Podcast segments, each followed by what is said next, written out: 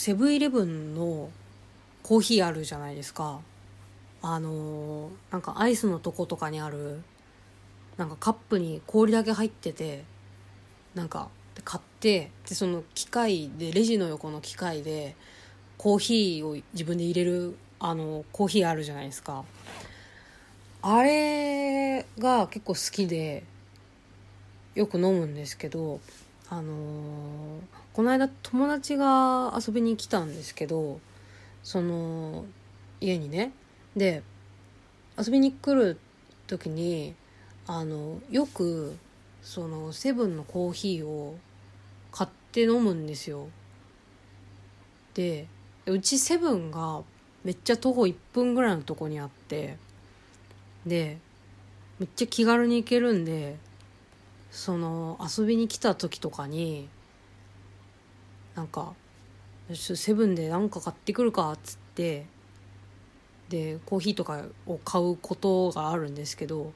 この間あの友達が遊びに来るってなった時にこれあの先にカップを買っておいてで冷蔵庫入れといてでなんかコーヒーでも飲みたくないみたいなことを言った時にこうあの実はもうカップ買っておいたんだよって言ったらめっちゃ気が利かないかなって思ったんですよ。めっちゃ気が利かないかなって思ってそのね買っといたんですよ事前に。なんかまああと買ってカップカップだけ買って持って帰ってで冷蔵庫冷凍庫に入れといてだからもうあとコーヒー入れるだけみたいにしとけばこれめちゃめちゃ私気が利く感じになるんじゃないかと思ってやってで冷凍庫入れといてで遊びに来てでなんかちょなんかコーヒーでも買ってくるかみたいな感じだった時に「あ来ました」って思ってなんか実はもうあのカップを買っといてるんですよっつってあの 冷凍庫からカップ出したんですよ。もう私はあのもう「いや気が利くね」って言われるだろうと思って全く疑いもせずカップを出したらなんかその友達から「えでもこれあのセブン持ってって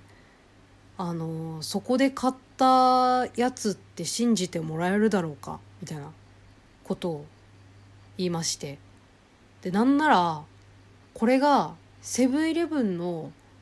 コーヒーのカップであると信じてもらえるだろうかみたいなことを言われまして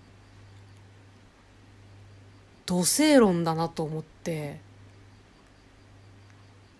あのもう怖くなっちゃってこれ持ってって本当にコーヒー入れてもらえなかったらすごいショックだなって思って思いながら持ってったんですよ2人で。で持ってってあのレジのレジがあの若い女の子とあのなんだろうちょっとう年上の年齢高めの女の人でおばちゃんでで2人ともすごい人良さそうな店員さんででカップ持ってお店入ってもう入ってすぐレジなんですけどあのすいませんこれここであのコーヒー入れていいですか?」って言ったらあの店員さんが2人とも「はい?」みたいな 顔をしてて「ああもうダメだ」もう私そこで心が折れちゃって「ああもうダメだ」ってなってそしたらなんか友達が「いやあのここでカップだけ買って家に持って帰っちゃったらしいんですけどあの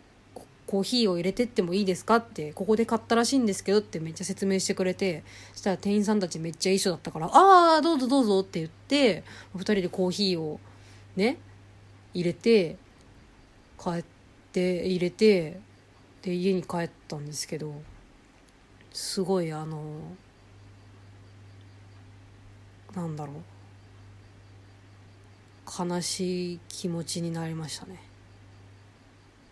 あとあのすごい友達があのめっちゃフォローしてくれたからすごい優しいなって思いましたでも二度とあのコーヒーのカップだけ買って家に持って帰ってで後から入れるのはやめようって思いました。はい、えー、ということで始まりました、えー、シムユーコの私のことを好きになった人を殴ります、えー、こんにちは。シムです。ということでねあのちょっとエピソードトークから始めてみたんですけどいつも挨拶からやるんでどうだったかなと思ってなんかいろいろね試していきたいですね。はい。ということでなんかもう10月今日が？5日か？土曜日なんで10月5日10月ですけども皆さんお元気ですか？私は最近ですねあのくしゃみが止まらなくてであのなんか何しててもくしゃみが出てでなんだろうくしゃみをしすぎるともともと鼻が弱いんですよすごい。私くしゃみする時にあの絶対3回以上出ちゃうんですよほとんど。くしゃみする時に。1回で終わることがほぼなくて。だからあのよくあるじゃないですか。2回はいい噂3回はなんか悪い噂みたいなあるじゃないですか。あれああいうやあのあれのそのくしゃみの回数によって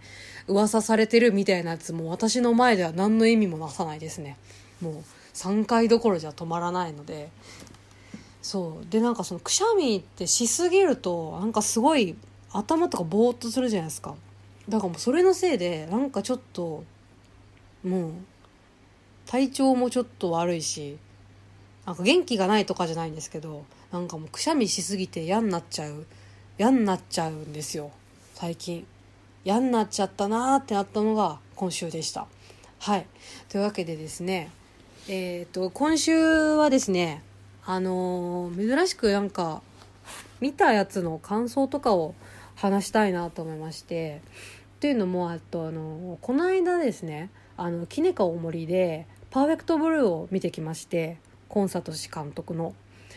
でそれのがすげえ面白かったからなんか感想を喋りたいなと思って。ね全然うまく喋れるか分かんないんですけどね。ですっごい面白かって。でなんで見たかっていうとあのー、コンサート氏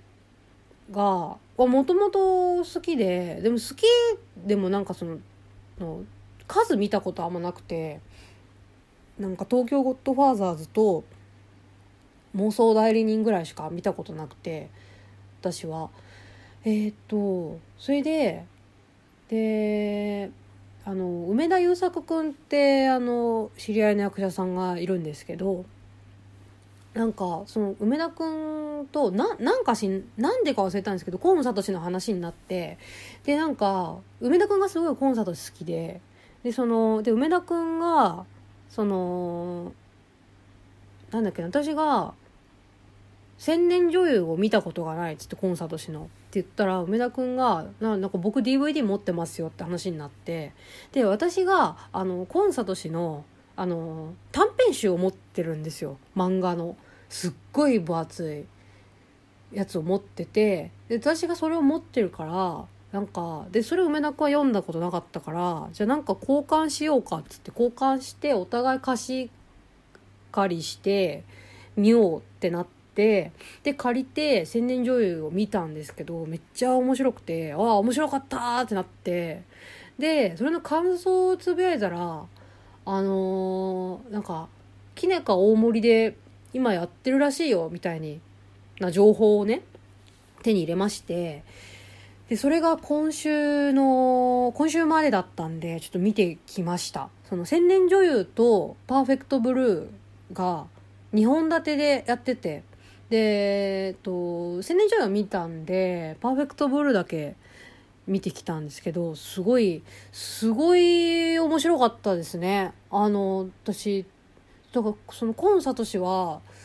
なんだっけななんかね子供の時にねなんかうち実家でなんかキッズステーションかなんかをなんか入ってて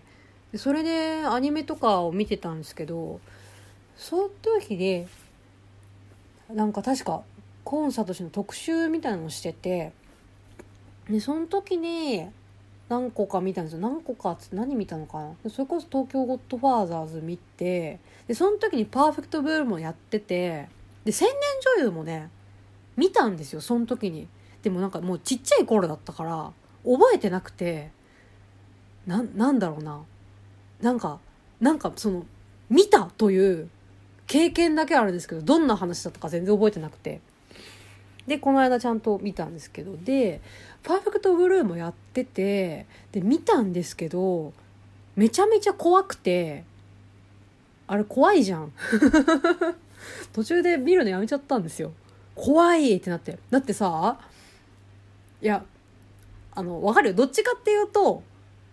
さそのちょっと怖い感じの作風みたいなのはその後々知るんですけどでもさ一番最初に見たのが、えっと、東京ゴッドファーザーズだったからそういうそういうノリの人って思うじゃん。でそれでで千年女優見てで千年女優ってまださあのまだ光の話じゃん光の方じゃない。でってなってあこれは好きだぞきっとって思ってパーフェクトブルー見たらめっちゃ怖いってなってもう何もかも怖いじゃんもうあれってさ画面の感じもなんか暗いしなんかみんななんか音楽とかも怖いしなんか雰囲気も怖いしだってもう出てくる人みんな怖い目にしか合いませんみたいな醸し出してるじゃないですか。でねでもなもう大人になったから見れると思って見に行ったんですけどやめちゃめちゃ面白かったですね。すごいすっごい面白かった。ね。あのね面白かった。すごい面白かった。面白かったっていう話をしていくよ。えっとねその特にネタバレとか気にしないんですけどだからあのそのなんだろう。もう見た人がなんかああそうだよねとかいやどうかなって思いながら。もう聞いてる人はもう見てるという体で喋るんですけどえっ、とあのねそのアイドルを卒業してその女優に転身した女の子の話なんですけどなんか主人公のその霧越美馬っていうアイドルの女の子がその事務所の方針でその自分がいたアイドルグループを卒業させられてで女優にイメージチェンジしようってなってで女優になるんですけどそのその女優になったことによって女優になったはいいけどその出番も少ないしででなんかそのやらされることがその、まあ、売れるため売れるためと言われながらこうだんだんだんだんこうなんか過激なことをやらされるようになってってでどんどんアイドルをやってた頃のイメージからかけ離れていったと。でそれと同時にその自分のファンサイトを見つけるんですけどその主人公のミマがでそのファンサイトにはあの自分のファンが書いたファンが書いたそのミマが書いてるっていう体のミマの日記が書かれてるんですよその自分のファンサイトには。でそれがものすごい自分の実際の日常と酷似しすぎていてなんかちょっと変だな怖いなと思いつつでそのそれと同時にそのアイドル時代の自分のなんかちょっと熱烈なファンからちょっとストーカーみたいな行為を繰り返されでそのその女優業で過激なことをやらされてるのとでその自分のやりたいことからかけ離れていく自分とでそのファンとかから見たファンが望む自分のイメージとで実際に自分がやってることがどんどんどんどんかけ離れてっちゃってでもその自分自分と自分なんだろうこう現実とその偶像の自分がどんどん曖昧になっていくっていう話なんですけどなんか日本初アニメアニメ初か。日本初じゃないか。アニメ初のサイコホラーって目打たれてて。でなんかその、まあ、子供の時に怖いなと思いながら見てたんですけど、まあ、今見ても怖かったなと思ったんですけどそのなんだろう。なんだろうな。そのどんどん女優業とかやっていく中でその自分にちょっと過激なシーンをやらせる脚本家とかなんかそのそういうことをそういう仕事を持ってくる社長とかなんかでだんだんだんだんその自分のその自分に対してなんかそういうことをしてきた人間がどんどんどんどん殺されていくんですよ。なんだろう。でそれがこう最初はなんかそのアイドル時代の熱心なファンがやってるんじゃないかっていうのとっていうのと同時になんかこれはもしかしたらこうなんだろうな。自分が知らない間にこう精神が乖離しちゃってで自分が知らない間にあの自分に嫌なことをしてきた人間を殺してるんじゃないかっていうそのどっちなんどどっちが犯人なんだっていうのでどんどん話が進んでいくんですよ。それがめっちゃ面白くってでねで私ですごい思ったのがあの脚本がねめちゃめちゃその見終わった時にまず思ったのが脚本がすごい綺麗だなって思って綺麗っていうのがなんかもうあのねその整理されてるなんて言うんだろうなんかねなんか私そのサスペンスとかってそのなんだろうその見てる時ってさもう違和感しかないじゃないですか。違和感っていうか、なんか結局これってどういう意味だったんだみたいな。言ったらその犯人誰なんだとか、なんかこれはどういうトリックなんだとか、っていうのを、その最終的に全部解き明かしてくれる、その謎解きの時の、謎が解かれた時のカタルシスのために、私は見てるところがあって、サスペンスっていうものを。それで言うと、えっ、ー、と、パーフェクトブルーはもう100点満点でしたね。その、なんかその、その、謎解きのカタルシスみたいな項目があったらもう間違いなく星 5? めっちゃ気持ちよかった、最後。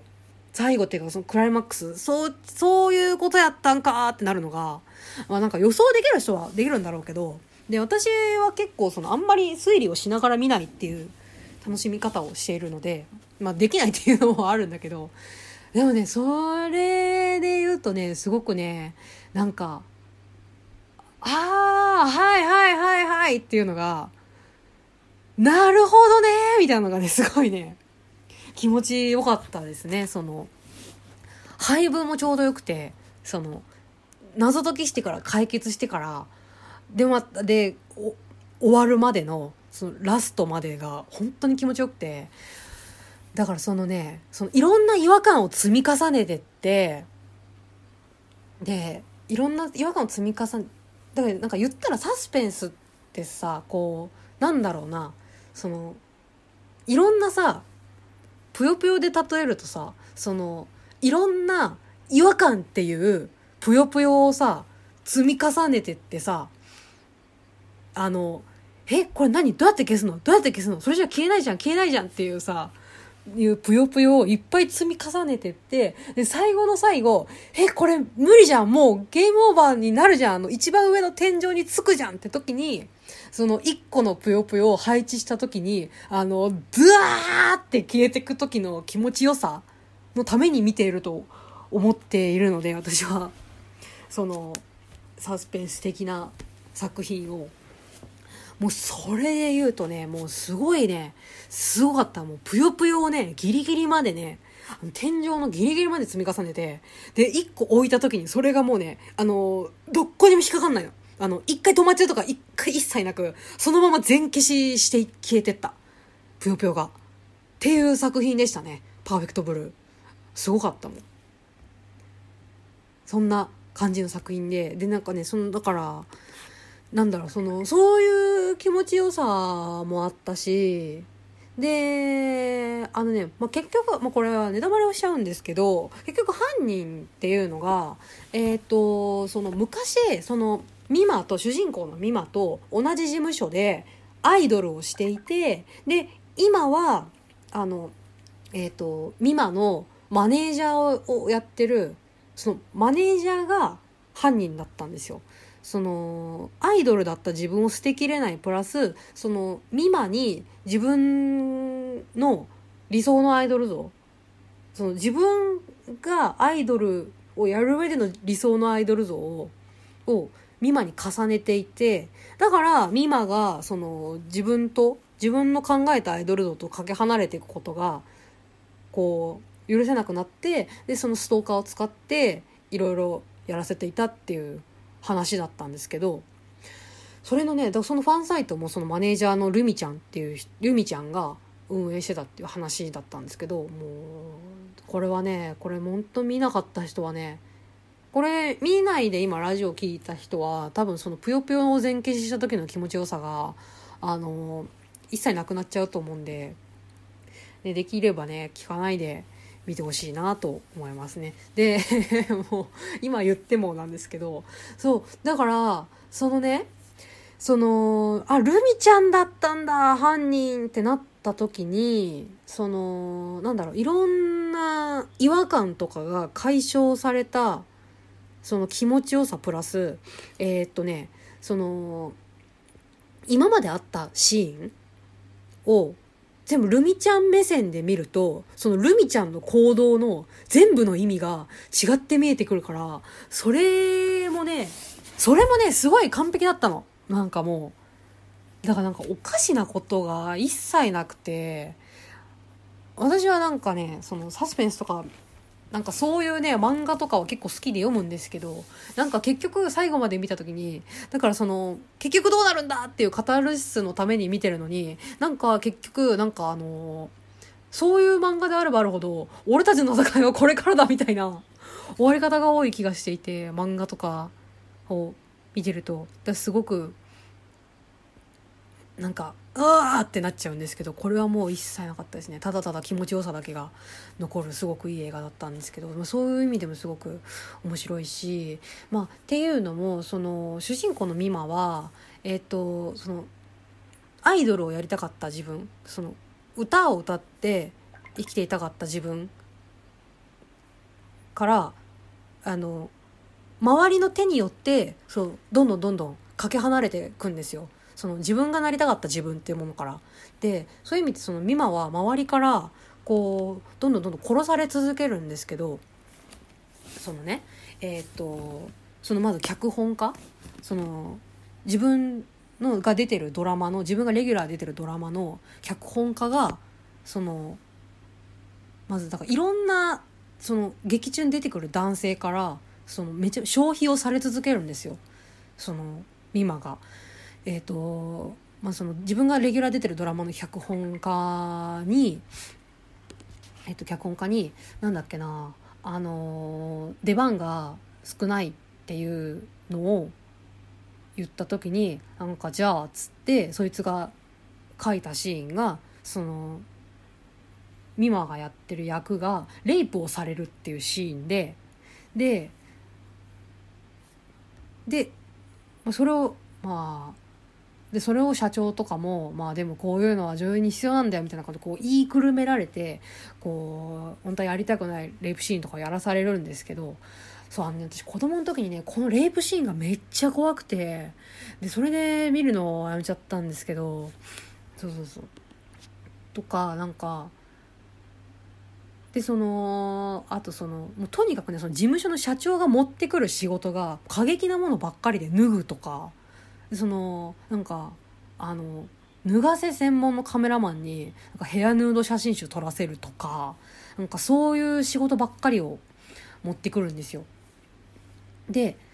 なんだけどでそいつがそそういう人たちがその脚本家とかカメラマンとかその社長とかがこう美馬が嫌だなって思った仕事とかを持ってきた人たちが作中でどんどんどんどん順番に死んでいくんですね。でそれがなんかそのストーカーなのかがやってるのか本当はその精神狂っちゃったミマがやってるのかっていうのでどんどん進んでいくんですけど、まあ、結果的にそれルミちゃんがやってたんですけどこれすごいのがその最終的にそのルミちゃんが犯人って分かってでそのミマは最後ルミちゃんはそのもう完全に自分の理想とかけ離れてしまったアイドルを殺そうとするんですけどで自分がアイドルになり変わろうとするんですけども完全に頭がおかしくなるんですけどでこのねそのそのクライマックスの,、ね、そのバトルシーンもめっちゃ私バトルシーンって言っちゃうんだけどめっちゃよくってでなんかそのルミちゃんはもう最終的にあの完全に頭おかしくなっちゃってその精神病院に入るっていうラストになるんですけどそのルミちゃんを見てあの助かった美馬があのあの人のおかげで私の今があるっていうようなことを言うんですよ。でなんかこれだからなんだかんだそのなんだろうアイドル時代からずっと自分の面倒を見てくれたそのルミちゃんに対するその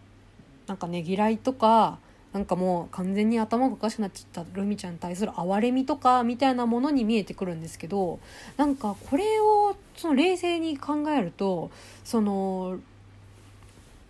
なんだろうな。そのルミちゃんがその美馬がそのその最終的に女優として成功を収めてるっていう、まあ、みたいなことを言うね。セリフみたいなが描写みたいなのが最後あるんですけど。でそれってそのなんだろう。そのレイプシーンがあったドラマとかドラマでそのまあ評価されたのがきっかけみたいなのもあってきっかけみたいなのもあるしそのプラスえっとその女優じゃなくってその自分をエロとして消費しようとしていた男性陣。なんかいわゆるそういうその女優として成功していく今の地位に行くために